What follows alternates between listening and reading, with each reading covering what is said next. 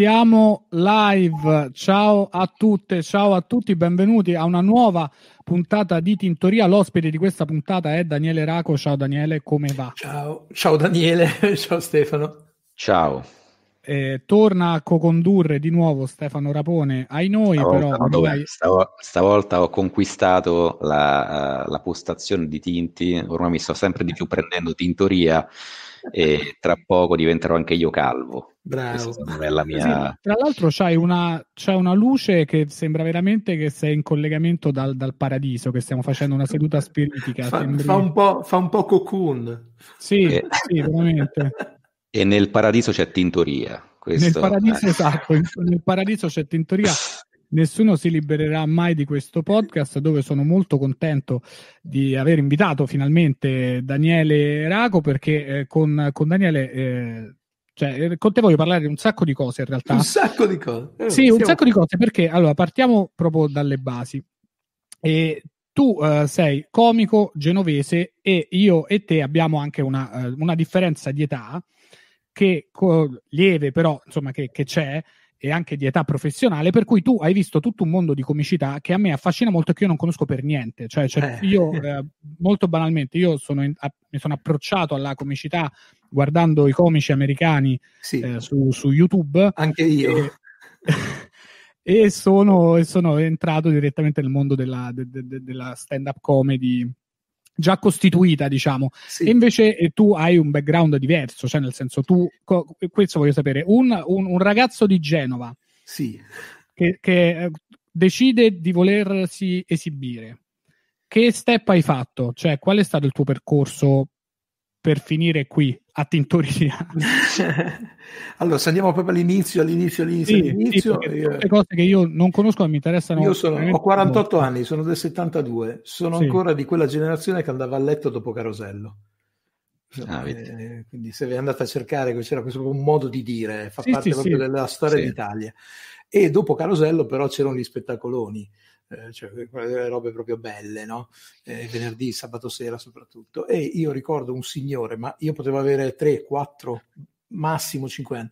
C'era questo signore che si chiamava Walter Chiari, che faceva faceva la stand up comedy perché eh, usciva come Walter Chiari in smoking, elegantissimo, bellissimo uomo tra l'altro, molto affascinante, e faceva questi monologhi di 20 minuti su Rai 1, eh, cose meravigliose, molto molto divertenti. E io da piccolo quando mi chiedevano, sai la domanda, cosa vuoi fare da grande, io dicevo voglio fare Walter Chiari, cioè, che non sapevo neanche il, il mestiere no? eh, che facesse poi nella mia vita, verso i 6-7 anni, è eh, arrivato veramente come un uragano Beppe Grillo. Eh certo, adesso giusto. noi conosciamo solo per la parte politica più o meno, come posso dire, contestabile, ehm, e invece noi l'abbiamo conosciuto ma veramente come comico, ma come grande comico, era, era estremamente divertente eh, e anche scorretto. Eh, lui aveva questa cosa che quando gli dicevano di non dire una cosa, lui cominciava proprio con quella cosa lì. I, i suoi, le sue ospitate a Sanremo rimangono, secondo me, storiche. E, e quindi noi, noi da, alle elementari facevamo tutti l'imitazione di Beppe Grillo. Questo era. Eh, Ce la puoi fare adesso la limitazione di Beppe Grillo? Beh, lì ragazzi è una cosa pazzesca, veramente. ma, ma fioccavano le note. Eh. Eh, sì. io, io, l'ho fatto in un'interrogazione di storia alle medie eh, sulla seconda guerra mondiale. Ho detto, lì prof, una cosa incredibile. C'erano gli inglesi da una parte, eh, però questo era. Mm-hmm. Eh, quando, lo, poi... quando, l'ho conosciuto gliel'ho detto, gli ho detto mi sei costato qualche nota sul registro. Lui come l'ha presa? Bene. No, beh, è una persona di una gentilezza disarmante e di una cultura comica infinita. Infinita. Tra l'altro salutiamo l'assiduo sì. ascoltatore di Tintoria. Lui, Io spero di sì. Pross- prossimo ospite di Tintoria. Prossimo ospite, sì. arrivare quella, a quella, la vedo, quella, la vedo, un po' dura. certamente, po dura. certamente Beppe Grillo. E, oh, e, quindi tu dici voglio fare Walter Chiari e poi sì. quando però è il momento di salire sul palco, cioè che step hai fatto? Dici vado eh, a fare no. questa cosa qua, vado a studiare questa cosa qua, vado no, a... io ho fatto, mh, mm, vabbè, intanto ho fatto gli studi da odontotecnico, quindi ho iniziato a lavorare come odontotecnico. Poi la sera andavo a... uscivo con gli amici, c'era un locale ad Albisola, che è vicino a Savona, la mia città, eh, dove c'erano gli strumenti a disposizione, quindi chi vuole, si creavano delle jam session stupende.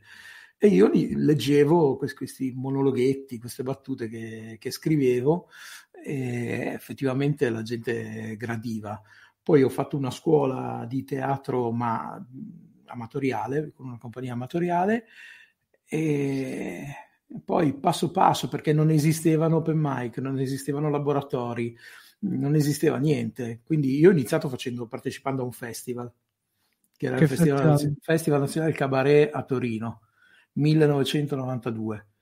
Eh, e poi da lì andavo quando c'erano dei com- c'era un altro locale in, in, Liguria nel ponente a Loano che si chiamava La Bella Marinella eh, gestito da Renzo Sinacori comico siciliano trapiantato in Liguria eh, e lì io andavo a supplicare chi era in programmazione parliamo di eh, Enrico Brignano non ancora famoso eh, parliamo di Pino Campagna, il povero Marino Guidi, eh, sostanzialmente era la, scuola, la vecchia scuola milanese, Carletto Bianchessi, tutta questa gente qui, eh, Eddie e Max, che poi erano Max Pisu e il suo socio quando facevano coppia, eh, io andavo lì e dicevo, scusa, avevo 20 anni, dicevo, mi, mi posso fare 5 minuti prima del tuo spettacolo? E facevo l'apertura.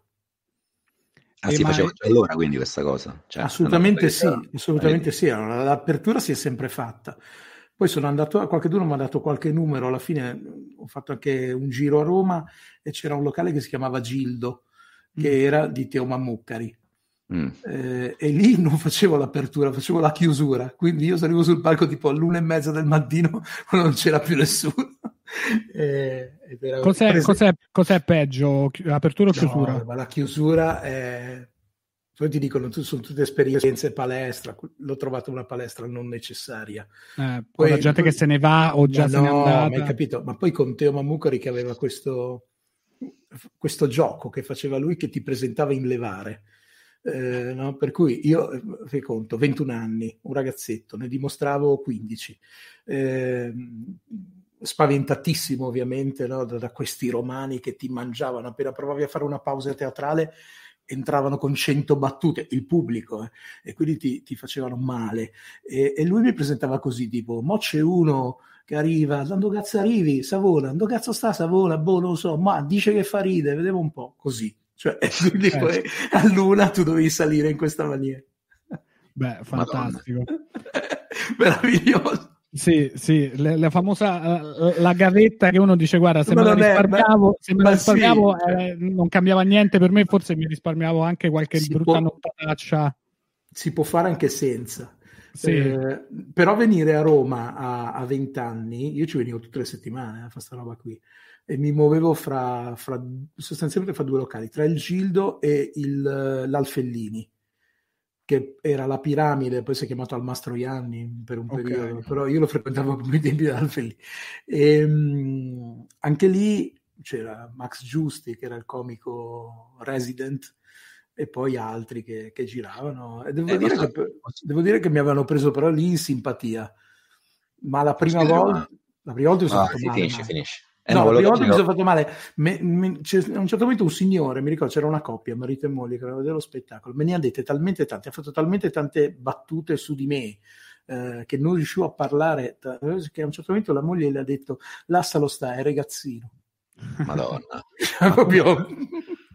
Come, come, erano questi posti? Io cioè, proprio non me li immagino fisicamente, perché poi eh, ah, cioè, eh. adesso non, non cioè, molti locali poi forse non ci stavano neanche più, immagino, o ci stanno ancora. Erano teatri, cos'erano? Allora, guarda, l'Alfellini era veramente molto bello, concepito come un teatro. C'era questo mm. palco piccolino col sipario che si apriva, e era proprio il, come posso chiamare, la cantina cabaret, quella, quella classica. E stessa cosa il Gildo, ma era molto più piccolo. Il Gildo era piccolissimo, era, ci stavano mm, strette strette 50 persone forse però e... da, da, lì è passata tutta la comicità romana de, de, cioè, dell'epoca, no? che poi hanno fatto mamma mia che impressione, che poi erano Enzo Salvi il socio, Dario Bandiera, io mi ricordo quelli con cui ho, ho mm-hmm. diviso un po'. Eh.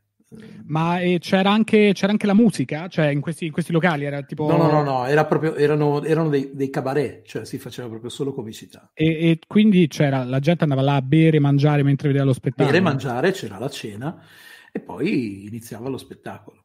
Vedi, ah, lo Zelig eh, come adesso, proprio mm, piccolo. sì, sì, beh, lo Zelig è tutta un'altra, lo Zelig eh, inteso sì. come locale è tutta un'altra storia. Sì, una... Manga uno, uno, dei più bei posti dove, dove fare il comico. Sì, sì, ma, tipo, ma, tipo, lì, cioè, io sono curioso perché non, eh, cioè, questi locali io non l'ho più visti. Eh, da, cioè, noi abbiamo eh, ricominciato a fare, a fare questi, questi, locali di questo tipo, ma da zero perché non c'era niente. Sì. Di, no, poi, questo... poi, secondo me a un certo momento eh, questo. Mh, mm, questo modo di, di, fare questi posti sono un po' spariti, cioè non esistevano più. A Roma forse era rimasto Re per una notte, che però mm. era una battaglia, non ci sono mai stato, ma me lo raccontavano come una cosa proprio dove ti, ti, ti picchiavi col, col pubblico, cioè, mm. qui non ha neanche tanto senso, non è né cabaret né stand up né comicità né teatro, né, è, è, animazione ma col coltello fra i denti, no? Madonna, ma non ha veramente senso. Ma era ogni sera ti facevano queste cose o solo una, una, una C'erano dei posti dove si lavorava ogni sera, eh, io ci venivo nel fine settimana perché ancora mm. lavoravo mm. anche, quindi ci venivo nel fine settimana e, dormi- e dormivo eh, la domenica sera, io poi prendevo il treno il lunedì mattina presto, cioè il primo treno era alle 5, qualcosa, dormivo, in, uh, dormivo alla stazione Termini. Ah, ammazza. Eh, eh sì, perché capito, cioè i soldi erano pochissimi, per cui dormivo alla stazione Termini, perché tanto era mm, tre ore, e quindi stavo lì. Stavi là e diciamo, aspettavi più che dormivi. Dormivo sul treno, poi insomma, vabbè. Un po' di cioè, quella roba lì ce l'ho anch'io. Le serate erano, erano, pagate oppure erano... Pagate. Beh, ecco, questa, ah. questa, però è una cosa che ci tengo a dire, poco magari, ma erano tutte pagate. Okay. Ti pagavano. Cioè, se tu andavi lì a fare, ti prendevano a fare 20 minuti, mm-hmm. è perché comunque valevi qualcosa e quelli ti pagavano. Ma questa cosa cioè io, io sono, sono, sono, stupito da questo mondo che non... eh, veramente... Cioè come se noi... Eh, cioè come se ci fosse stata una, una civiltà, no? Che tipo i mafia, no? sì. Capito? E noi... È l'altro ieri. Eh, no, esatto, cronologicamente è pochissimo tempo, però poi sì. quando noi abbiamo iniziato a cercare locali dove esibirci, non c'era, cioè proprio non c'erano locali che facessero spettacoli comici dal vivo Beh, a Roma. Però tra, tra, fai conto che tra Savona e Genova, che poi era, io vivevo a Savona e, e il punto di riferimento, la città più grande era Genova, mh, mm, c'era qualcosa, ma erano pochissimi e soprattutto non, non, eravamo coalizzati fra di noi. È nata dopo la, la storia di fare i laboratori, no? E quindi essere in tanti e poter provare 5 minuti. Cioè tu dovevi avere 50 minuti, un'ora di spettacolo e ti schiantavi, ti facevi malissimo perché cioè iniziando non puoi avere un'ora che funziona tutta. No, certo. Quindi sparavi dieci minuti forti e poi... E poi galleggiavi. E poi mamma mia, mamma mia. Ma e secondo... E perché per esempio a Roma, eh, quando poi appunto da, da, questo periodo che è veramente l'altro ieri a, che, che, racconti tu a quando poi abbiamo iniziato noi il gap sì. in mezzo sarà stato di massimo una decina d'anni eh, tu fai conto che io quest'anno festeggio 28 anni da, da, quegli anni lì, 28 anni di carriera. Forse più di 10, forse almeno pure 20, non lo Qui, so. 15. 15-20 anni e mezzo, però a un certo punto questi locali dove si faceva sì. eh, cabaret o comunque spettacolo comico dal vivo n- hanno chiuso tutti o comunque hanno tutti. smesso di farlo. Guarda, c'era una quantità di posti, eh, ad esempio nell'asse tra eh, Varese e eh, il Veneto, quindi fino a Mestre ma c'era una quantità di locali che magari non facevano la serata comica, cioè tutte le sere, però c'era, non so, il giovedì, il, il mercoledì o la domenica era una delle serate papabili, il sabato, erano dedicate alla comicità. Per cui tu, io partivo da Genova e facevo tutta la settimana in giro, facevo tutto, tutto l'asse, ma tra Bergamo e Brescia ce n'erano tantissimi. Bellissimo. tanti, tanti, tanti. Ah, per cui guadagnavi anche bene in lire guadagnava che, che è successo? Cioè, Beh, perché poi tutti questi posti in tutta Italia hanno chiuso? Cos'è successo? C'è stato, perché poi volevo Beh, anche arrivare a questo, se la televisione... Stato, sì, c'è stato eh. quello, c'è stato che mh, è arrivata la televisione, è arrivato, è arrivato fortissimo e inaspettato secondo me, perché quella generazione lì ancora era, mm, si leccava le ferite de, del drive-in. Sì. No? Cioè drive-in aveva fatto questo, cioè aveva azzerato gli spettacoli dal vivo, la gente guardava drive-in e voleva solo i comici del drive-in. E loro lavoravano veramente a delle cifre spaventose per l'epoca e, e, e solo loro. Ehm, poi c'è stato un momento di, di calma e, e dove sono arrivato io, ma c'erano già appunto i nomi che ti dicevo prima che erano forti e giravano. È arrivato, è arrivato Zelig in televisione, ha fatto il passaggio dalla seconda alla prima, ma già seco- quando era ancora in seconda serata già era molto forte, già si volevano quelli, però in un primo momento ha fatto da traino. Tutti sì. volevano la comicità, ma i nomi di Zelig non se li potevano permettere, per cui c'eravamo noi. Mm. e, e poi, poi alla fine no, perché alla fine ehm, tanto la gente non ci andava più a vedere lo spettacolo dal vivo, aspettavano tutti il venerdì sera per vedere Zelig in tv. Okay. faceva ragazzi, però se vi andate a vedere gli ascolti delle, della prima serata, de, dei primi anni della prima serata, loro sono arrivati a 14 milioni, cioè delle cose sì. fuori, se lo guardavano tutti. Sì, sì, cioè proprio letteralmente tutti quanti. Guarda, io ne ho avuto la sensazione precisa la prima puntata che ho fatto di Zelig Off, quindi andando in onda a mezzanotte più o meno, e, eppure Zelig Off lo guardava, faceva mh, una media di due e mezzo, tre e mezzo, stava lì. Eh, e io mi sono, mi sono accorto che uscendo per andare a fare la spesa mi riconosceva la gente per strada quando poi ho fatto la prima serata, cioè, non, non ti dico, è stata è una, una, bomba. E a Genova, dove piuttosto che riconoscerti per strada, si sembra una merda, cioè, eh, quindi non te la danno mai la soddisfazione. In quei tempi in cui c'erano solamente 6-7 canali e non... Incredibile. No, in realtà, sì, in realtà sì. Beh, poi c'è stata un'altra cosa che, che io ho fatto prima ancora di tutto questo, che era il Seven Show eh, ah. infatti, ti volevo chiedere di questo io, infatti. Cioè, dimmi tutto, racconta. Beh, se mi so, io non ho fatto le prime edizioni, quelle secondo me più belle. Mm. I, I, primissimi Seven Show secondo me erano talmente veri, erano molto... Mh, mm, era molto lo spettacolo dal vivo portato in tv. Era veramente andava... preso dai locali andava in onda, cioè io a Roma sicuramente io lo vedevo a Roma, quindi però sì. non so se era una cosa uh, andava su, era in un circuito nazionale, però okay. su, su, sulle reti private, perché in realtà ti vedevano davvero in tutta Italia. Eh, uh-huh. Io, io, mm, quando ho fatto il Seven Show io, eh, uno degli autori era Mirko Settaro dei 3-3, anzi il capo autore, okay. eh, si girava a Roma e ho fatto 3-4 puntate, pesavo 150 kg eh, portavo gli occhiali eh, che mi davano fastidio le luci, eh, veramente un bambino, cres- un bambino ciccione cresciuto, e ci sono, eh, sul, su YouTube le trovate. E, ehm, che ti devo dire, è stata la prima, prima, primissima televisione, quindi ero emozionatissimo. Ma che anni erano quelli? Eh, boh, 90. 2000 forse? Ah, no. no, secondo me non siamo qua 2000, no, prima, 97, 98. Eh, però la forza era ancora quella, cioè, quello ancora che mh, bello, diciamo, insomma, dove c'era ancora bello, cioè, bello, c'era Teo Muccari pure che faceva Sì, sì, sì, io l'ho fatto eh. l'anno che presentava Teo. Ah sì, sì, io me lo ricordo. E ci eravamo, ci eravamo rivisti lì poi, no? Dopo che io ero stato nel suo locale ci eravamo rivisti lì. E quindi... Eh, lì era, era, era, uno studio oppure era un locale che poi ha adibito? Era un locale, era... Aspetta, come si chiamava, mio Dio, eh, non me lo ricordo, ma era uno di quei locali molto grandi dove si faceva la, la comicità a Roma. Eh, non, mi ricordo, non me lo ricordo proprio, l'ho rimosso, ma è uno dei posti storici. Eh, vabbè, tanto che Stefano lo cerca, eh, allora io ti volevo chiedere una cosa, quindi Uh, prima c'è stato questo momento di spettacoli dal vivo, di, di, di, locali, tantissimi locali, poi arriva Zelig che monopolizza un po' l'attenzione sì. del pubblico nel bene e nel male, cioè prima fa da traino e poi diventa un po' uh, sì. l'unico punto di riferimento.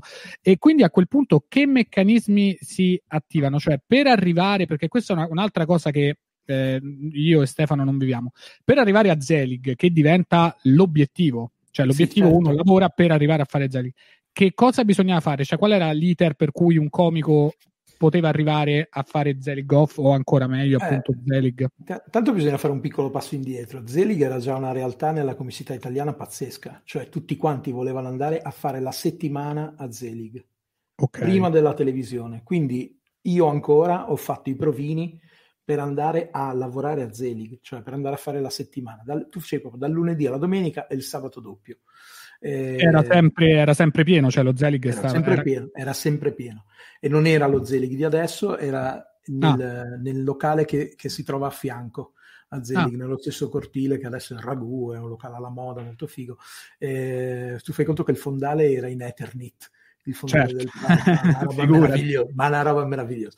Eh, però volevamo andare lì perché lì eh, era nata in qualche modo la, la squadra dei comedians, no? quelli che poi hanno fatto il film con Salvatores, mm, quindi Bisio, Paolo Rossi, Dania, esatto.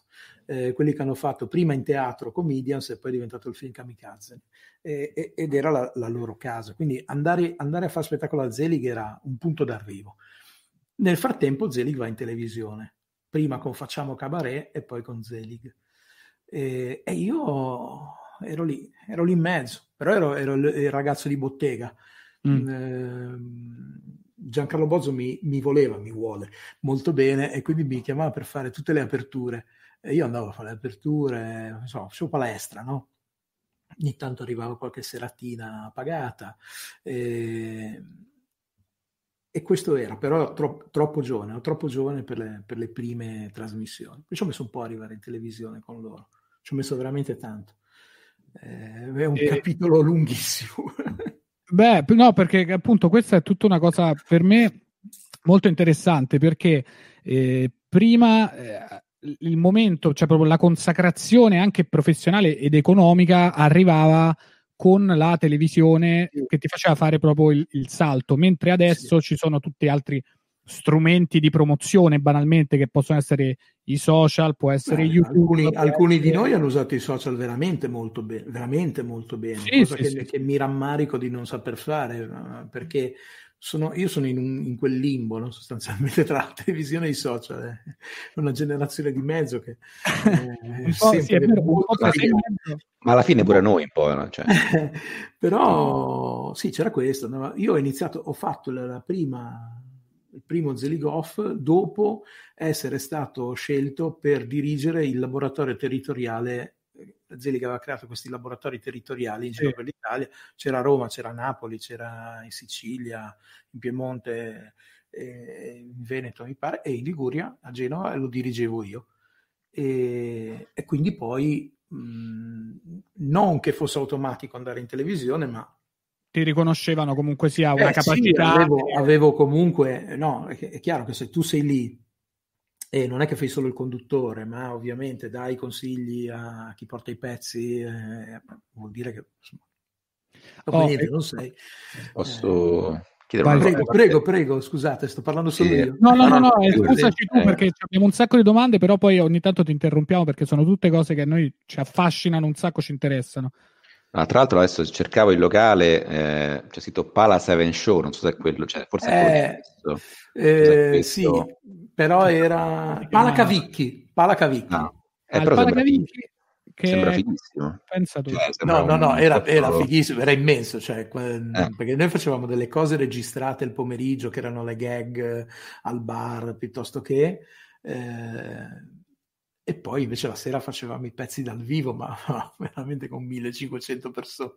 Sì, perché è immenso. un monte di gente. Manifestazioni, fiere, cioè sì. proprio è gigante. Io, conosci- io, ho conosciuto Pablo e Pedro, con cui poi ho fatto anche il tour di Zelig, quando ho fatto il tour estivo. Li ho ritrovati lì. Eh, Tra l'altro il... Quella per me è una comicità che io adoro la stand-up, ho sempre voluto fare solo questo. Io mi vanto... No, no, Beh, ah, sì, ma io mi vanto di aver portato non i monologhi, cioè quel tipo di monologhi, un po' sì. più cattivi, un po' più feroci, un po' più scorretti. Poi, vabbè, subivo dei tagli, eh, ovviamente, insomma, veramente a, a sangue, eh, però ho sempre difeso. Io mi vanto di aver portato la stand-up a Zelig. Tutti dicono: ho portato la stand-up, io l'ho portata a Zelig. Beh, o, ognuno si, si trovi. esatto uno specifico in cui portare, giusto? Sì, sì, no, no, la stand up. Da... Si scherza. Eh, eh, sì, sì, sì. Vabbè, no, eh, sì. Stavo vedendo allora, no, che tra l'altro questo lo dico anche a Daniele, che il, ho scoperto che il primo conduttore di, del Seven Show era Demo Mura. Assolutamente sì. che, era, che è, è venuto anche a battute, sì sì. Personaggissimo Demo Mura. Ha condiviso dei momenti belli con, con Daniele. Sì, e... sì, abbiamo fatto, abbiamo fatto insieme battute, abbiamo chiacchierato. E Stefano, c'hai una domanda perché sennò io c'ho, c'ho Sì, sì, c'è una, c'è una, domanda che era, adesso appunto si parlava del, dei laboratori Zelig dove che tu hai diretto, diciamo, tu hai organizzato sì. questi, questi lavori. Ma prima, quando facevi ancora il, eh, quando hai cominciato appunto che facevi questi locali romani o in altri sì. posti, c'erano anche lì laboratori oppure era una cosa che cioè, tu andavi? No, e... no, no, cioè andavi, tu eri il comico della serata, Mm, quando era un po' più organizzata c'era qualcuno che ti presentava, che poteva essere il direttore artistico del locale piuttosto che il proprietario, piuttosto che ah. qualcuno, se no eh, salivi, eh, buonasera e cominciavi, oppure magari ti registravi una, una base. Io ad esempio avevo una cosa carinissima, avevo incontrato Tonino Accolla, che mm-hmm. era la voce italiana di Homer Simpson, e dopo una bella sera passata insieme così eh, a parlare anche del, del, meraviglioso doppiaggio che fece di Raw, nudo e crudo. Eh, Strana lui... quella cosa. Fantastica, perché sì. uno che doppia uno spettacolo di stand-up in italiano e non sa niente di comicità, non ha mai fatto il comico, era secondo me... Stra- strani, quello, quello, è uno, strano, strano, uno stranissimo prodotto da guardare ancora adesso, eh, il ridoppiaggio della stand-up. Però è straordinario quel doppiaggio. Allora, avevamo parlato di questo e poi alla fine avevo osato vincendo la mia timidezza, ho detto non è che mi registreresti una presentazione eh, con, la di, con, la voce di Homer Simpson, quindi io quando non un presentatore venivo presentato da Homer Simpson. Questa cosa te la invidio tantissimo. Ecco. Ce l'ho eh, da qualche parte ancora. Eh, ma quindi, cioè, allora questa cosa dei, dei, dei, laboratori è nata con, con Zelig, perché prima non... Sì, beh no, in realtà no. Eh, questa okay. cosa dei laboratori, almeno storicamente per quello che riguarda me, ma credo che fosse uno dei primi, uno dei primissimi se lo era inventato Dado Tedeschi. Ah, ah. che salutiamo. Eh sì, eh sì, che salutiamo sempre, Dado, mio fratellone. E Dado certo. aveva inventato veramente questi laboratori che facevamo al caffè teatro. Caffè teatro, anche lì, locale storico del Varesotto, eh, dove hanno creato il loro sodalizio artistico Aldo Giovanni e Giacomo, ad esempio. Però bazzicato veramente da tutta la comicità milanese, i comedians, mm. poi Flavio Reglio, Ale Franz, Leonardo Maniera e quant'altro. E noi facevamo un laboratorio la domenica sera lì. Eh, come, come, come, funzionava il laboratorio? Cioè voi provavate i pezzi tra di voi? Provavamo i pezzi fra di noi e era un brainstorming dal pomeriggio, okay. ci vedevamo lì. Eh, magari guardavamo un po' le partite, poi però ci mettevamo a lavorare sui pezzi, tutti sui pezzi di tutti, eh? era, era, era, proprio un bel gruppo, molto affiatato. E, ehm, e sono uscite fuori delle belle cose. Delle be- io, ad esempio, ho capito che eh, ogni tanto io provavo a cimentarmi in qualcosa di più vicino al, al cabaret e alla comicità che andava in Italia fino a qualche anno fa, no? che era poi quella del personaggio, del, della gag, del tormentone. Niente. Io ogni volta che provavo a fare una cosa del genere mi schiantavo, sì. che proprio non sono capace. Non è la mia. A me piace raccontare le cose. E quindi e...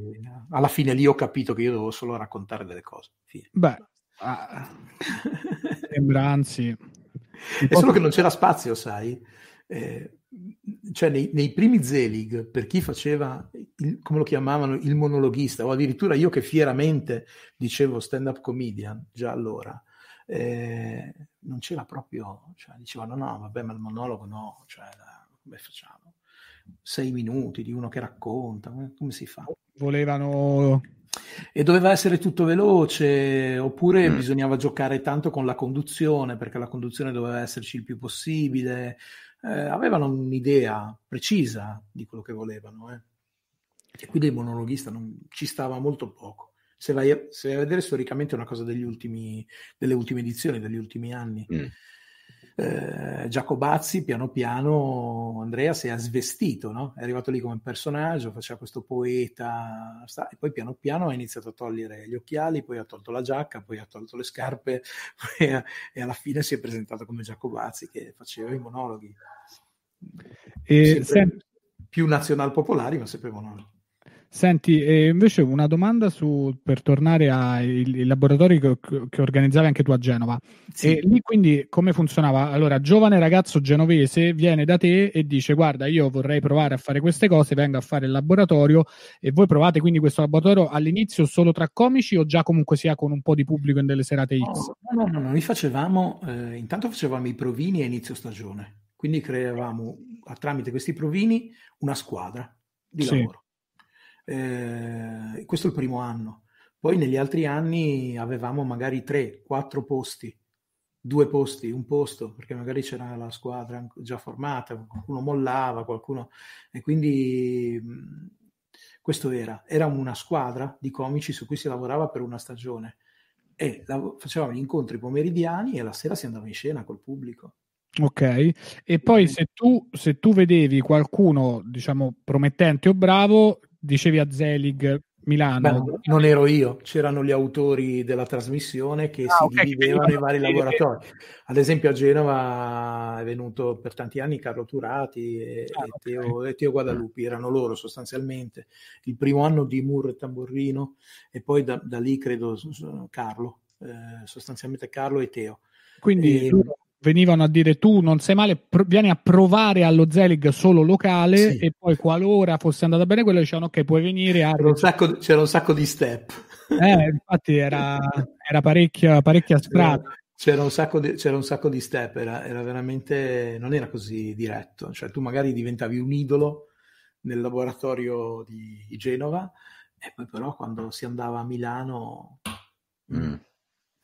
Mm, che roba. Sì, No, infatti un percorso lungo, immagino soprattutto un ragazzo, una ragazza, una ragazza ancora di più, eh, cioè, sono poche adesso, eh, eh erano numericamente eh, poche. Le cercavamo come, come, non so cosa, ma non ce n'era, ce n'era veramente pochissime. Infatti io, io, mi incazzo molto quando sento parlare di discriminazione, cioè eh, io nella mia carriera ne ho viste sempre troppo poche di donne, mi sarebbe piaciuto vedere. Adesso che ci sono di più, che sì. hanno mh, mm, questa... Poi tra l'altro a me diverte molto, eh, sono molto contento di, di fare ancora parte di questa cosa. Eh, di vedere veramente l'evoluzione, sì, perché sì. adesso che effettivamente ci, so, ci, sono comunque molte meno donne di uomini che provano a fare stand up o comicità, però rispetto a prima sono aumentate tantissimo. Quindi eh, tu, prova, tu, prova, a pensare, no? eh, uno che fa il tiro con l'arco in un'epoca in cui il tiro con l'arco non se lo caga nessuno, poi a un certo momento il tiro con l'arco diventa lo sport nazionale. Mm-hmm. E, e tu, che hai sempre fatto tiro con l'arco, dici, wow, finalmente. ecco, io provo quella sensazione lì. Posso chiedere una cosa proprio su questo motivo, cioè, cioè su questo punto? Cioè, tu come, come hai scoperto la stand-up comedy, quella pro americana? Cioè, come ci sei arrivato? Eh, la, folgorazio- la, folgorazione per me è stato... Ho visto Lenny, credo come molti. Ah, il film, ok. Il film Lenny. Allora poi mi sono voluto andare a cercare sentivo sempre parlare di Lenny Bruce. Ce ne parlava sempre mhm. Paolo Rossi di Lenny Bruce. Ah, e quindi eh, sono andato un po' a cercare quel, quel, poco che poi si trova, non si trovava tantissimo. Tieni presente che veramente anche la rete era un po' diversa da adesso, c'era meno roba. E, ehm, poi ho scoperto questo film, Kings of Comedy di Spike Lee, uh-huh. che è questa tournée, e lì io mi sono innamorato di Bernie Mac. Sì e sono andato a cercare tutto quello che riuscivo a trovare di Bernie Mac, eh, compresi i film, compre- ma nei film è sempre usato poco e male lui, ma dal vivo era devastante, sì, era bravissimo. Quindi poi, poi ho avuto la fortuna, mia sorella per lavoro si è trasferita in Inghilterra e lì eh, mi mandava periodicamente insomma un po' di, un po di materiale, eh, videocassette, DVD, cose. quando poi sono arrivati i DVD eh, ho un bel po' di cose. Ho scoperto questo, questo comic, Billy Connolly, Ah, come scozzese, beh, insomma, abbastanza conosciutello direi. Però non si, cap- si capisce niente lui quando parla. È cioè, molto difficile, comunque, molto difficile, sì. però ha un uso del corpo e della voce straordinario, sì. soprattutto quando era più giovane. Quindi eh, tutta roba che, che, tieni presente che io l'inglese parlavo poco e niente, no? Quindi uh-huh. andavo veramente uh, a fatica, eh, non erano sottotitolati, quindi insomma, cercavo uh-huh. di, di, di, capire delle cose. Mm, però sì, ho scoperto che, che questo modo che io sentivo mio di fare comicità in realtà era il modo mondiale di fare comicità eh, e che noi in Italia veramente eravamo indietro di 50 anni rispetto agli altri. Eh, ma con tutto il rispetto, eh, però da noi veramente ancora avevamo la gag, il, il tormentone, eh, lo sketch con la storiella. Eh. Posso fare una domanda provocatoria quindi? Quindi tu trovi differenza tra la stand-up e il cabaret? Ammazza, eh sì. Ah, ok, ah sì. Allora eh sì. sì. Allora sì. No, no, cioè, assolutamente sì. Poi, ma io mi trovo, le faccio ancora le serate. Io, io faccio sempre Daniele Racco, dico la verità. Sì. Però quando mi trovo negli ambienti prettamente stand-up, ma davvero mi sento l'uomo più libero del mondo, cioè perché so che non ho limiti quasi di nessun tipo, quasi. Eh, ovviamente quando faccio delle serate dove ci sono e, le faccio perché qui a Genova c'è un gruppo che si chiama Brucia Baracche, che sono i miei fratellini con cui vado sul palco. Io sono l'unico stand up, poi sì, c'è Antonio Ornano che fa dei monologhi, ma eh, vira molto sulla stand up anche lui, no? è molto crudo ormai, però l'argomento è moglie e marito, quindi è una cosa abbastanza mm-hmm. sì. eh, più a favore del pubblico. No? Io invece sono più scorretto poi il resto sono personaggi, sono, mi ci trovo bene, però in un open mic eh, con dei ragazzi che potrebbero essere miei figli alle volte, io mi sento davvero a casa. Beh. Sono proprio felice del fatto che il mio modo di fare comicità sia finalmente di moda. E poi pensa che bello, eh, quindi uno fa tiro con l'arco, a un certo punto tutti in Italia fanno tiro con l'arco e, e, scopri anche che nel mondo tutti facevano tiro con l'arco. E scopri anche che nel mondo facevano tutti tiro con l'arco alla grandissima e, e poi scopri alle volte perché se no non saremmo umani. Eh, cazzo, c'è della gente più giovane di te che fa tiro con l'arco meglio di te, è anche giusto questo è un mestiere infame dove eh, sì. sempre qualcuno più bravo e ma va, benissimo, ma va benissimo. però guarda ti posso dire che non ho mai invidiato nessuno nel senso io sono veramente quando un comico fa ridere io rido ed è una cosa rara che non si fa quando ancora facevamo i provini per le trasmissioni mi guardavano male perché io ridevo ai provini degli altri mi dicevano non si ride ai provini degli mi fa ridere rido ma perché non devo ridere Senti, come se gli dessi un vantaggio no? E ti succede anche la cosa che una delle cose che mi fa più ridere è che io pure mi, mi godo i belli spettacoli degli altri comici, certo. però se un comico o una comica di cui sono amico va male, io rido. Cioè, nel senso, io dal vivo, cioè nel momento in cui, che ne so, se Stefano sta facendo una serata multiple, magari c'è un momento, vabbè, poi Stefano non capita quasi mai, però nei momenti un po' Stefano, così... Posso dire una cosa su Stefano che non conosco personalmente? Ha la voce più bella della stand-up italiana. Eh.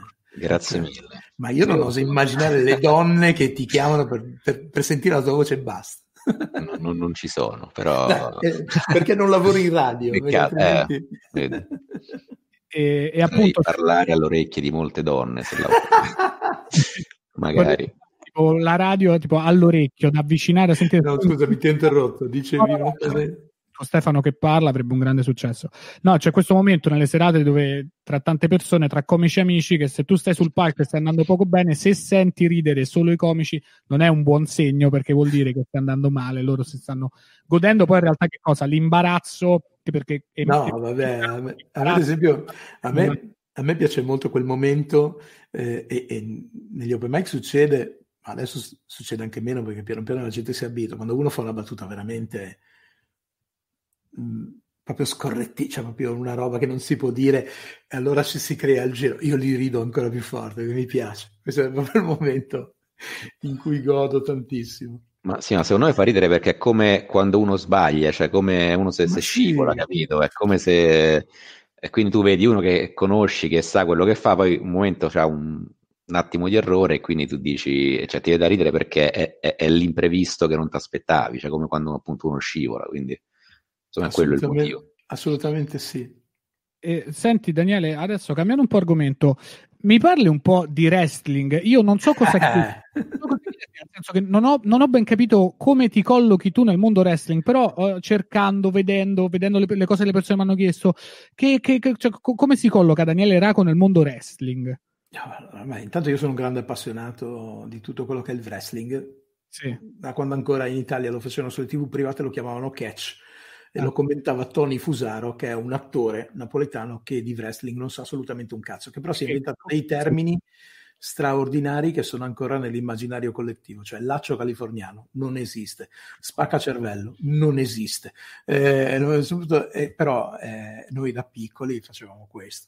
Eh, prima che ci fosse scritto non provateci a casa. No, primi, ma, ma, chi, ma, chi, ha mai seguito quella regola lì? Cioè è una regola del cazzo, perché se John Cena non ci avesse mai provato da bambino a, sul letto con suo fratello, non sarebbe John Cena, hai capito? Quindi è una, è una regola del cazzo, quindi fate a casa bambini, quello che volete, spaccatevi le sedie sulla schiena.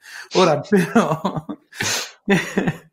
no, un grande appassionato. Ci dissociamo noi, c'è cioè questa cosa che fa tipo da dissociarsi. Ed era un sogno, no? Io non ho né l'altezza né il fisico per fare wrestling, però scopro a un certo momento che in Italia esistono delle associazioni sportive dilettantistiche che fanno questo. E allora, prima di compiere 40 anni, io dico, vabbè, io prima di compiere 40 anni devo imparare questa cosa.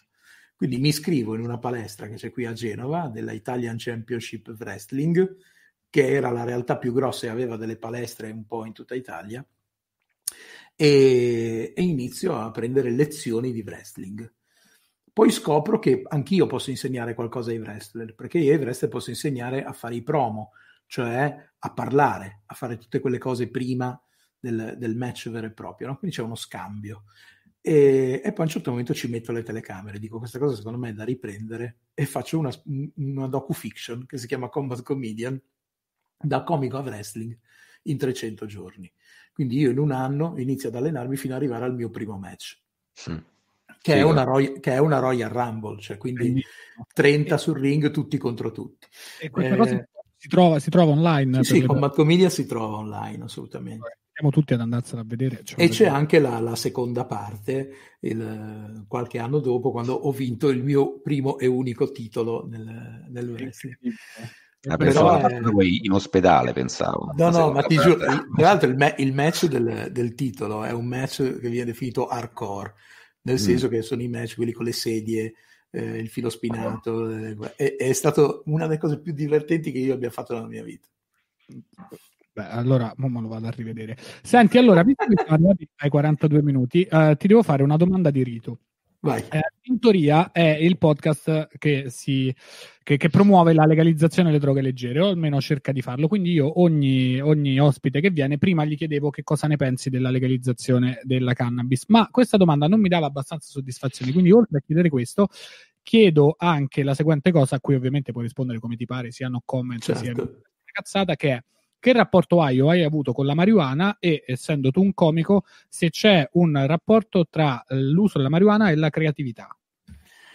Eh, allora, intanto sono assolutamente a favore della legalizzazione. Eh, un rapporto abbastanza sporadico con, con, la marijuana, ma sempre molto felice, molto sereno. Eh, che io mi ricordi, ho sempre fumato in occasioni belle, rilassate e divertenti. Quindi un rapporto assolutamente ottimo con le droghe cosiddette leggere.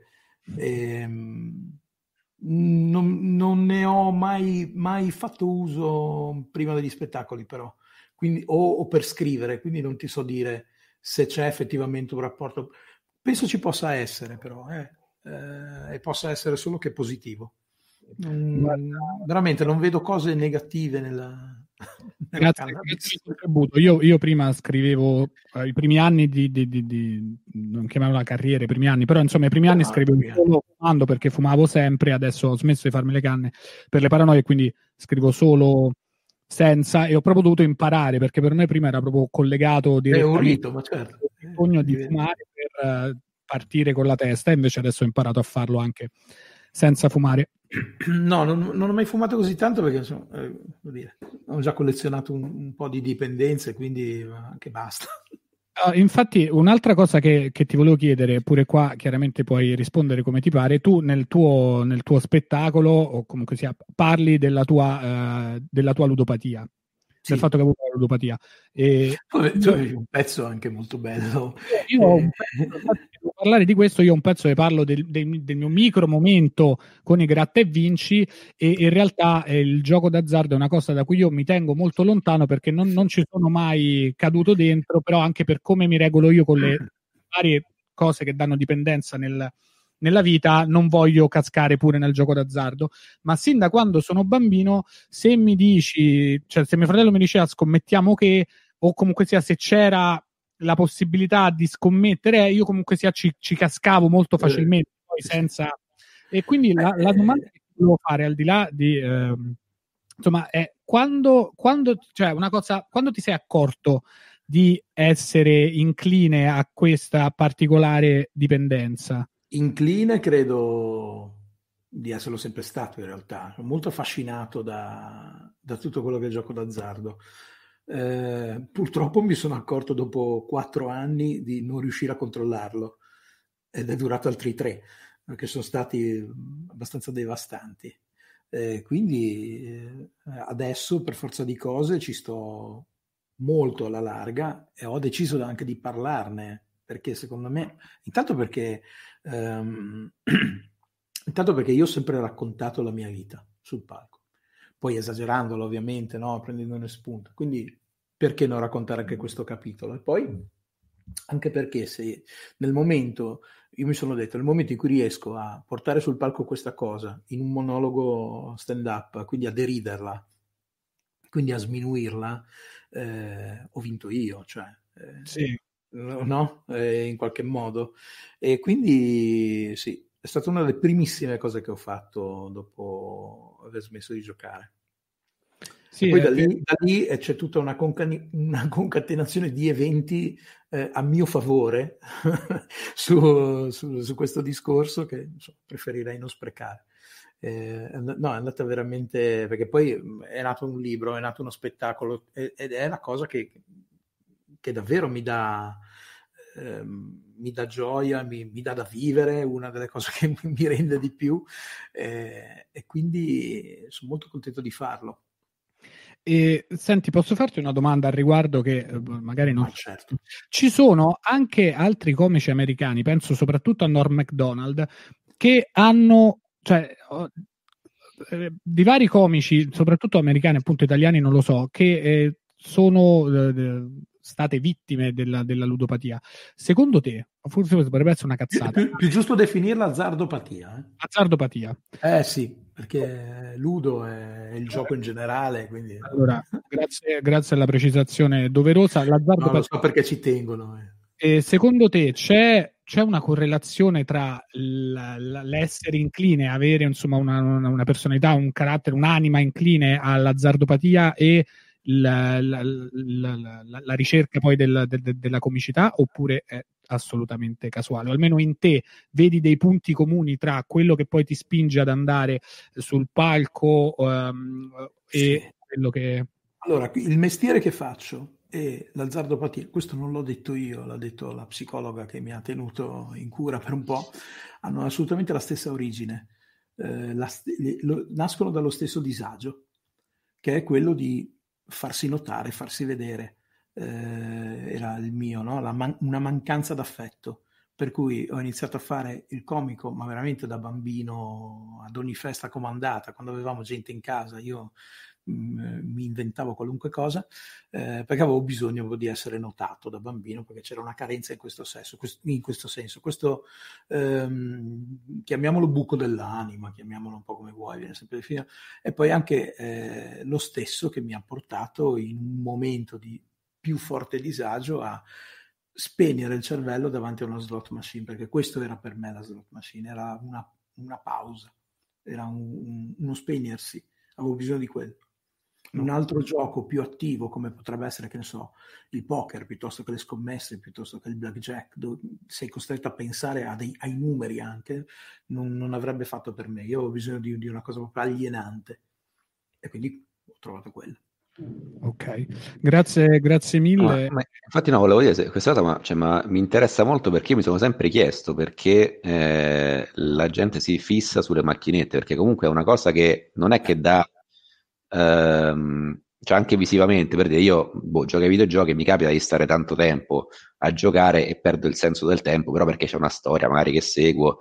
Invece le macchinette sono proprio una cosa no, che... Le macchinette, le macchinette beh, intanto sono concepite in modo da, eh, una volta che tu inizi a giocare, a mollarle molto difficilmente. È proprio una questione di suoni, quei suoni che mm. ci sono, quei colori che ci sono, quel tipo di luce che emettono, cioè è fatta apposta per stimolare delle zone del cervello eh, che liberano poi delle endorfine che ti fanno rimanere mm-hmm. lì.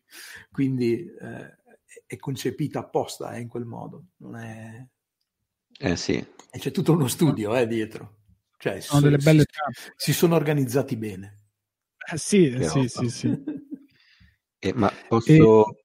chiederti, cioè, tanto beh, è un discorso lungo, ne, ne facciamo uno spettacolo intero su questo, quindi sì. eh, però cioè, come, come, è successo anche in breve ora, cioè come è successo che sei diventato eh, dipendente e poi come ne sei uscito, se non ti, se non ti spoileri lo spettacolo però, se no... No, ma vai, non c'è problema. Eh, è succe- allora, io ho iniziato a giocare durante quel famoso tour estivo di Zelig. Mm, c'erano questi pomeriggi lunghissimi, non stavamo insieme, tra comici, ognuno si faceva abbastanza i fatti suoi. E, ehm, e io ho iniziato ad andare in giro per le città dove eravamo e a mettere qualche moneta in queste slot che in, que- in quegli anni, parliamo di 12 anni fa più o meno, eh, cominciavano a essere un po' più presenti nei bar, ma eh, avevano sostituito sostanzialmente i, video, i videogame eh, arcade, no? E quindi era un passaggio che sembrava assolutamente innocuo. E all'inizio era una cosa innocua. Quando sono tornato a casa a settembre, in realtà ero già assolutamente dipendente da questa cosa. E solo che i primi anni, durato sette anni, li divido in due. La prima metà non, non, non mi sembrava né una cosa pericolosa. Mi ripetevo la classica cosa smetto quando voglio, ma proprio uh-huh. banale, però è così. E poi invece gli ultimi eh, mi sono reso conto di avere un grande problema, mi sono reso conto che non riuscivo a controllarlo, ma ho tentato prima di chiedere aiuto di, mm, di smettere da solo. Ci ho provato veramente con tutto me stesso, ma non ci riuscivo. E alla fine la, la chiave di volta è stato intanto dire di avere questo problema, ammetterlo con me stesso e, e dirlo a chi mi stava intorno, alla mia famiglia, alla mia compagna, e, e poi farmi aiutare in maniera, in maniera professionale. Sono andato al CERT dove curavo le dipendenze, ma soprattutto ai gruppi di automutuo aiuto, che sono poi quelli che si vedono nei film americani, dove ciao, sono Daniele, mm. io ti giuro, eh, cioè non, non, credevo, sono veramente così, esistono. E... ne parli anche in un monologo, sì, che, sì, cioè, nello spettacolo, quello che hai fatto a Zelig, perché ho visto un po' di, no, di c'era, c'era, c'era, è successa veramente quella storia lì del ciao, sono Daniele, ah, ma sei quello di Zelig, c'è scritto anonimi fuori. è una storia vera. Quindi, sì. no, è, no, veramente interessante. Infatti, no, mi spiace che non possiamo venire a vedere allo spettacolo perché eh, siamo però, a casa. No, vabbè, farò, però, eh, tanto questa è una cosa che, che porto avanti parallelamente a, agli spettacoli stand up che più o meno ogni anno, anno e mezzo cambio, questo invece secondo me rimarrà per un po'. Tra, tra l'altro spettacolo che quindi eh, dicevamo prima di andare in onda, fai anche per le scuole superiori, adesso stai facendo su sì. Zoom le scuole superiori, io lo trovo fantastico sì. perché appunto io non, nessuno mi ha mai detto quando io facevo il liceo di, di, di, stare in campana con queste cose, tant'è che io eh. il monologo che ho visto sui Gratta e Vinci dove ho comprato un box di Gratta e Vinci, io poi di box di Gratta cioè di pomeriggio in cui ho comprato il box di Gratta e Vinci ce ne sono stati altri tre, cui convincevo gli amici a dire no ma prendiamoli dai, vedi che poi vai sopra, eh. E poi chiaramente sono sempre andato sistematicamente sotto perché chiaramente no, gioco... è, è, è, concepito così, eh. Sì, sì, certo. farti andare sotto. Cioè, quando si dice il banco vince sempre, il banco vince sempre. Non, eh, si, non si scappa. Va bene, allora. Scappa. È una regola quella lì. Io passerei adesso alle domande dal pubblico, quindi invito le persone. Sì, anche perché c'è uno, c'è uno, qua che lo vedo che ha scritto non ci cagano assolutamente. Sì, sì, sì, ce ne sono tantissime, tantissime dal pubblico oggi eh, di YouTube. Da, da, da, Instagram, intanto che Stefano sì. guarda una molto specifica che è cosa ne pensi del ritiro di Undertaker? È un grande dolore, però voglio dire, povera, povera bestia. Mi ricordo io quando ero, io, io alle medie forse mi ricordo di Undertaker. Beh, sì, Undertaker ha esordito, intanto ha esordito in WWF, allora ha 23 anni, quindi era giovanissimo, ah. questa è una carriera molto... Però Undertaker è vicino, credo, ai 60 e, e, la sua mossa finale, che poi è il pile driver, quello dove lui prende il tizio, lo, lo ribalta e poi scende giù in ginocchio, sì. tu immagina un uomo di oltre due metri con tutto il suo peso e il peso di un altro che si butta sulle ginocchia e lo fa per un milione di volte. Ecco, quindi Undertaker sostanzialmente non ha più le ginocchia, quindi direi che è il momento, il momento. di tirarsi. Spiace, spiace. Perché... E poi te ne spiace. faccio un'altra poi lascio a, a Stefano. Ah, eh, essere l'unico a uh, Zelig, Colo- hai fatto anche Colorado tu? Ho fatto una puntata di Colorado, una delle esperienze più dolorose della mia vita. Allora, forse si collega a essere l'unico a Colorado e Zelig senza personaggio e tormentone. Ti ha dato problemi? Sì, sì, ero eh, io, io in Eight nell'ultimo, nell'ultimo spettacolo stand up che ho fatto, racconto questa cosa qui dove dico che ero sempre nel quinto blocco, cioè in fondo, no? E poi, vabbè, ovviamente la esagero, cioè, dico che Bisi ogni tanto salutava e poi diceva, ah no, c'è ancora Raco, però è abbastanza vicino alla realtà. Eh, la battuta è che il giorno dopo i miei amici mi dicevano, ti ho visto a Matrix, sei stato bravissimo. Perché ero veramente sempre in fondo, ma, ma perché non c'era la considerazione. Invece a Colorado ho provato in tutti i modi, nell'unica puntata che ho fatto, a, e mi hanno stravolto molto il testo, a, a, a omologarmi a un tipo di... E, e forse per un, per un po' ci sono anche riusciti. Um, mi hanno stravolto completamente il pezzo. Quindi poi alla fine è venuta fuori una cosa diversa da quella che volevo raccontare io, ma infatti è una puntata e basta. Allora, questo il fatto che ti stravolgano i pezzi. È, diciamo è... che è un, è un, divorzio, è un divorzio consensuale. Mm. si collega a una domanda che ti volevo fare. Tu, quindi, essendo stato un monologhista che porta se stesso sul palco, come ti sei trovato in un mondo dove invece c'erano gli autori in un modo molto, cioè erano molto più presenti prima rispetto ad adesso, in cui quando vai a fare, non so, dico per esempio, andiamo a fare Comedy Central, tu c'è libertà assoluta, poi c'è l'autore sì. che ti dice questo o quest'altro, però la parola iniziale e finale spetta a te, mentre prima sì. a Selig la presenza degli autori era molto più, molto più forte. Come, come, eh ti beh, ci... era... come, ti ci... sei adattato? Beh, intanto, intanto lavorando insieme a queste persone, eh, non ti dico quotidianamente, ma quasi, si creano anche dei rapporti d'amicizia, no? Per cui eh, io lavoravo soprattutto con Carlo Turati e Tio Guadalupi, che poi in, in, commissione autori, quindi con Gine Michele, eh, che, che, poi sostanzialmente erano quelli che decidevano tutto, eh, ogni autore aveva un, un, tot di comici che seguiva e quindi perorava la causa dei comici che seguiva. Devo dirti che mi hanno sempre difeso eh, anche oltre il difendibile, quindi alle volte sono passate delle cose che non avrei mai detto, ma, ma non era una censura, eh era proprio che si andava in prima serata su una rete Mediaset, quindi c'erano delle cose che poi non si potevano dire, fine, basta. E, e quindi venivano cambiate. E poi succedeva anche che dicevi delle cose perché sembravano innocue, invece c'era sempre qualcuno che si incazzava. Questo era regolare, regolare non solo con me. Cioè, poi l'avvento dei social ha amplificato tutto questo, no? Per cui poi la gente scriveva sulla pagina di Zelig, su, uh, no, quel comico lì perché ha fatto questa battuta. Cioè, frustrati ce ne sono tanti. Sì, tantissimi. Con un po' di domande dalla chat prima che ci iniziano a insultare. I frustrati del web, leggiamo le domande del pubblico. No, scherzo, non voglio insultare. eh, no, ci chiede, le vado in ordine, ci chiede Grumbol, Cosa ne pensa di Marco Della Noce e se la notorietà possa essere distruttiva? Vabbè, Marco intanto è un caro amico ed è una, de- è una delle anime più belle che io avevo conosciuto in questo, in questo mondo. Uh, sempre un sorriso, sempre, anche quando poi abbiamo scoperto dopo aveva davvero un sacco di problemi. E, um, mi ha fatto piacere potermi schierare dalla sua parte e poterlo in qualche modo aiutare e riportarlo nel posto che gli spetta, secondo me, che è uno di quelli importanti nella comicità italiana, è uno che fa ridere ed è uno che ha sempre fatto anche, pur attraverso un personaggio, delle belle battute cattive scorrette, mi piacciono a morire. Eh, per me il, il, meccanico della Oriano Ferrari rimane una delle cose più divertenti, io poi faccio il monologhista, lo stand up cattivo, ma io rido con quella roba lì, vi dico la verità. Cioè, e non lo trovo sconveniente ricordo mi faceva ridere a me quando, cioè, quando lo vedevo. Ero, no, ero... Ragazzi, dai. Una volta ricordo una che non gli fecero fare, quando lui sostanzialmente raccontava che mette, facevano gli scherzi a Soce e mettevano il motore della F399 in tutte le cose. Eh. Ce n'era una dove questo motore veniva montato nel vibratore della moglie di Schumacher. Quindi quella lì purtroppo non è mai andata in onda, ma faceva veramente scassare.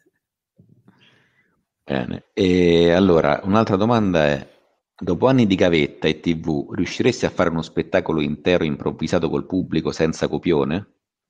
Sì, sì, sì. sì.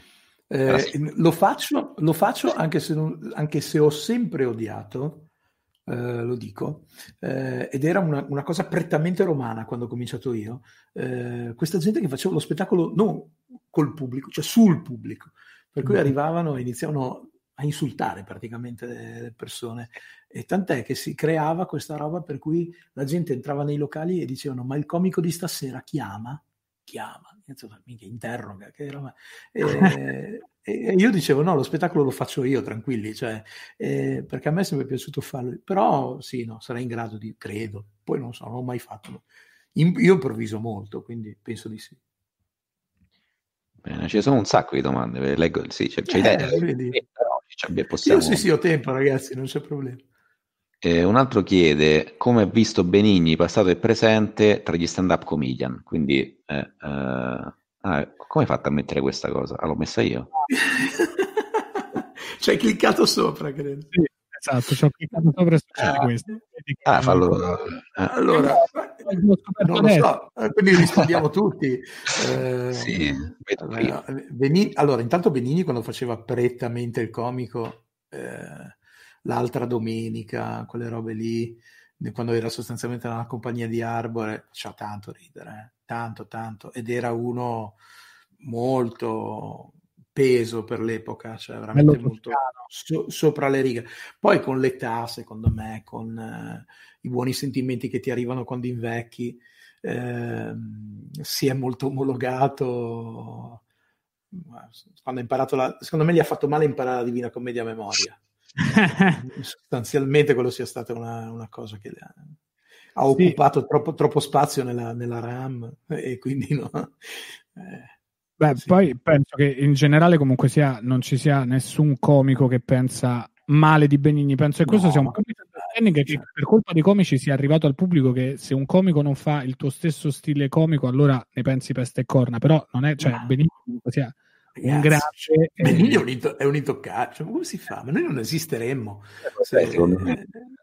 Qui la cosa è che uno pensa al comico non come una persona che ha un suo percorso artistico, ma a un uno che deve intrattenere me e se tu cambi, cioè magari mi hai intrattenuto per tanto tempo in questo modo appunto più caustico, se poi cambi di passo e tu dici ah mi hai tradito, cioè come ti Succede, succede, anche il contrario, eh? io ho avuto molta gente che non mi segue più da quando i miei monologhi sono diventati un po' più duri, ancora più duri, eh, eh che mi hanno detto no, no, finché parlavi della, della tua famiglia, finché parlavi della, della Calabria, mi piaceva molto, no? io parlavo della mia famiglia di origine calabrese per poter parlare dell'andrangheta, eh, però facevano molto più ridere le battute sulla famiglia calabrese, no? le altre passavano eh, in secondo piano. E, ehm, e mi hanno, alcuni mi hanno mollato completamente, ma di, dichiarandolo anche, no? cioè, non, non, ti seguo più, vabbè, pazienza. Però, cioè, da una parte ci può anche stare, però insomma... Eh sono vere entrambe le cose, cioè uno comunque ha un, un, percorso personale e poi tu puoi seguirlo uh, o meno, però in generale io penso che cioè, è come anche quando si parla di, spesso di diruttazzi, insomma, di, di, vari comici che poi adesso non, non, si vedono più per vari motivi. Comunque, cioè, tu li hai apprezzati, li hai amati per uh, un buon corpus comico che, che esiste, certo. che è apprezzato, e poi quello che è successo dopo, alla fine, è, sì, è un'altra cosa, però non è che per questo devi disprezzarlo, cioè, è un... Uh, cioè, è legittimo che cambino o che facciano altre cose, diciamo, secondo me. E... Sì. Sta, faccio un'altra domanda sul wrestling. Eh, Ultimate Warrior è stato il Maradona del wrestling? No. Bene, no, bellissimo, mi piace così, teniamola così. Allora, Vuoi che spiego? Vuoi che abbia la risposta? Qual è il tuo wrestler comedy preferito? Che chiede Peppu. Il wrestler comedy? Non so, diciamo il tuo wrestler preferito. Non so, magari pensavo no, che ci sono, quelli, ci sono quelli comedy, no, non mi sono mai piaciuti. No, il mio wrestler preferito è Tommy Dreamer. Chi è? Chi era? Chi è? Non conosce nessuno. È, un, um, è stato campione hardcore nella WWE, ma è uno di quelli che ha fatto una carriera veramente lunga, lunga, lunga e tecnicamente credo che sia uno dei migliori. Però non ha mai avuto le grandi luci della ribalta, della ribalta, ma c'è sempre stato. C'è stato veramente per tanti anni. E mi piace perché quando la WWE gli ha, de- gli ha detto eh, non ti facciamo più combattere, ma ti usiamo come allenatore, commentatore, eh, manager di qualcuno, lui ha detto no, grazie, ed è tornato a fare il wrestling indipendente. E quindi Grazie. è un eroe. Va bene, Stefano, vuoi fare un'ultima domanda? Perché comunque sia sono le 8. Sono tante. andare a cucinare a un certo punto. Ah, c'hai, c'hai fame. No, eh...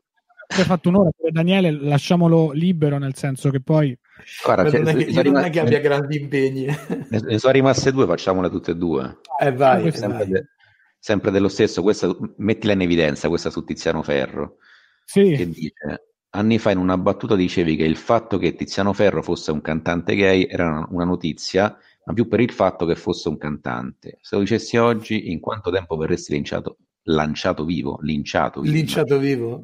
Allora, sai che io ehm, in alcune situazioni lo inizio ancora così lo spettacolo, nessuno si è mai arrabbiato, anzi perché poi siccome è una battuta scorretta e, e, lo dico, lo denuncio, dico, mi rendo conto che questa battuta è scorretta e a tratti omofoba, ma io la faccio perché Salvini mi manda 5 euro e ho due figli da mantenere.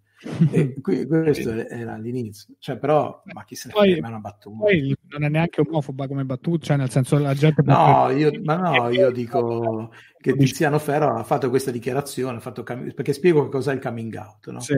Quello che ha fatto stasera, perché inizio dicendo io farò coming out e quindi dico, mm. Tiziano Ferro lo ha fatto, ha detto sono un cantante omosessuale, lo scoop è che è un cantante, il resto era molto chiaro. Tra l'altro consiglio a tutti sinceramente il documentario su Tiziano Ferro perché è molto, no, molto bello. bello.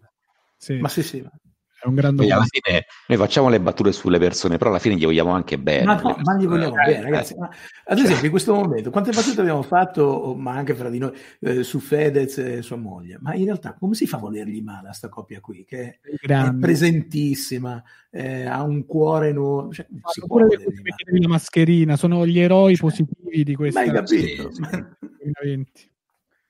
E l'ultima facciamo questa qui sempre sua, la che è il, quello su Ananas.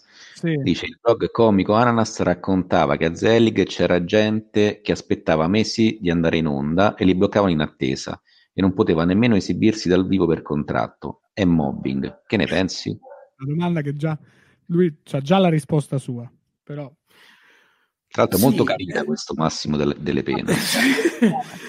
ed è sbagliata perché almeno io parlo per me, ma eh, io avevo di solito con Zelig facevi così, tu avevi un contratto per, che partiva dalla puntata che registravi e poi ti opzionavano le altre che mancavano alla fine della produzione. Quindi che ne so, tu registravi la terza puntata e avevi le altre dieci puntate opzionate fino alla fine della opzionate, per cui ti potevano chiamare o meno, no? Eh, vero è che sapevi questa cosa all'ultimo, ma perché costruivano la scaletta in base, che non lo so. E, e magari ecco, non è proprio un, una gentilezza quello di fartelo sapere all'ultimo che registrerai e c'era effettivamente da parte nostra quest'ansia, questa attesa. Però io andavo a fare le serate, anzi sono stato anche in agenzia eh, con, con, Bananas, che era la diretta. Io mi continuavano a trovare le serate durante le registrazioni di Zelig, non mi hanno mai tenuto fermo perché avevo il contratto per la trasmissione in essere. Quindi, e, e che io sappia, non l'hanno mai fatto con nessuno, non saprei. Quindi boh, mi sento di dire di no. Ma... Grazie, grazie mille della, della risposta. Adesso è diventato un podcast dove le persone fanno domande polemiche e non so se... sì, ma perché? Non lo so, non lo so, non lo so. Però grazie mille per aver risposto. Va bene, abbiamo fatto un'ora e dieci di podcast. Vedi quando si dice quanto vuole il tempo, quando ci si diverte. Eh, Daniele, eh. grazie mille perché... Grazie, grazie, a te, grazie a voi dell'invito davvero. Sono molto interessanti. Molto, molto, molto interessanti che ti volevo chiedere da un po'. Speriamo di poterci vedere dal vivo presto. Madonna, prestissimo. Allora, il, il, primo, il primo lockdown è arrivato quando io avevo programmato di venire a Roma per Pasqua, ho detto andiamo giù in vacanza per Pasqua, stiamo lì una settimana e intanto io in questa settimana eh, chiamo un po' di, di, di, persone che conosco, vedo di trovare dei palchi, delle cose, eh, eh, niente, lockdown. Speriamo... Quindi è solo rimandato. Speriamo sì. dai, primavera ci incontriamo tutti a fare da qualche parte, sarebbe molto bello. Alla grande. Daniele, grazie, grazie mille. Io invito tutti quanti a grazie seguire Daniele su, su, tutti i social. Prima o poi tornerà a esibirsi. Devi, e... devi firmare qui. E poi quando verrai a Roma dovrai firmare il, il, blocco che sta dietro Stefano, che è pieno di firme, anche se adesso questa luce angelica non si vedono. È pieno di firme. Lo farò volentierissimo. Mi raccomando, ci tengo particolarmente. E grazie di nuovo Daniele, grazie anche a Stefano, e grazie a tutti grazie a te. e tutte quante eh, le persone che ci hanno seguito. Buona serata a tutti. Ciao. Ciao, arrivederci. Ciao.